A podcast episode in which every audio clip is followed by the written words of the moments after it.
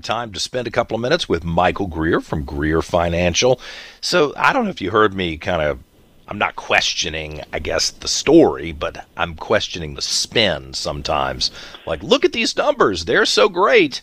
And right. I'm thinking that doesn't sound that great to me. And well, and in all honesty, I guess I do question sometimes whether we're going to get a number today and then it's going to be revised. Am I being a jerk about that, Michael? No, no, absolutely not. Yeah, and, and two things I wanted to touch on today. One, and and we can even talk more, dig deeper into this, but you know, the retail sales was uh, you know up three percent in January. Um, and is that year over year or month to month?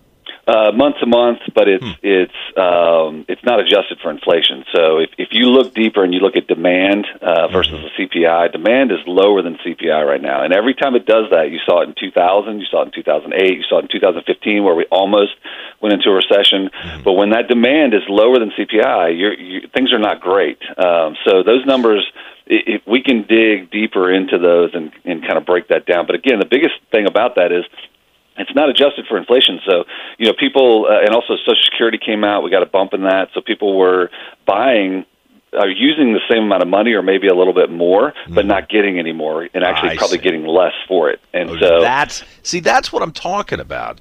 You yeah. can look at a number, and unless you get that perspective, you can be fooled, and I don't yeah. like that stuff. I don't yeah. appreciate that. You know? Well, and and and the the second thing on that is is you know a lot of these banks right now you you can look at what they're saying, but then look at what they're doing. So you had Goldman Sachs came out. Uh, uh, David Solomon has said, "Hey, you know, we we it looks like the odds of a soft landing are, are improving. It's looking wonderful." But then you you take a look at at what they're doing behind the scenes, so they had created a, uh, or, or were in the process of building this uh, consumer credit card of their own that would would tie into Apple Pay.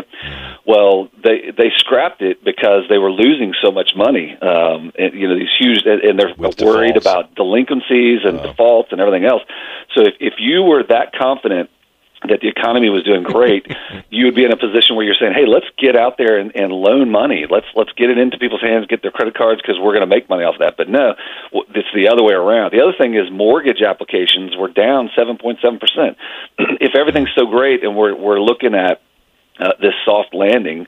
You know, behind the scenes, what what they want is they want us to spend money so that that we don't go into this. But if you you can't fake somebody out, I mean, you, you only have what you have in your bank account, and you, you know, we're all going to the grocery store. So yeah. anyway, sorry. No, that's good. Listen, I think that's good perspective, and you know, I hate to impugn anybody, but I'll just tell you, I, if if if the bankers told me that it was a sunny day, I'd go to the window and just double check these days. To yeah. be honest with you, okay. Yeah, it's back to that B O L O G N A. Thank you. Michael Greer, if you want to talk to him about your portfolio, get some strategic guidance, 427 7784. You can find him online, greerfinancialgroup.com. Thank you, sir. You have a good one.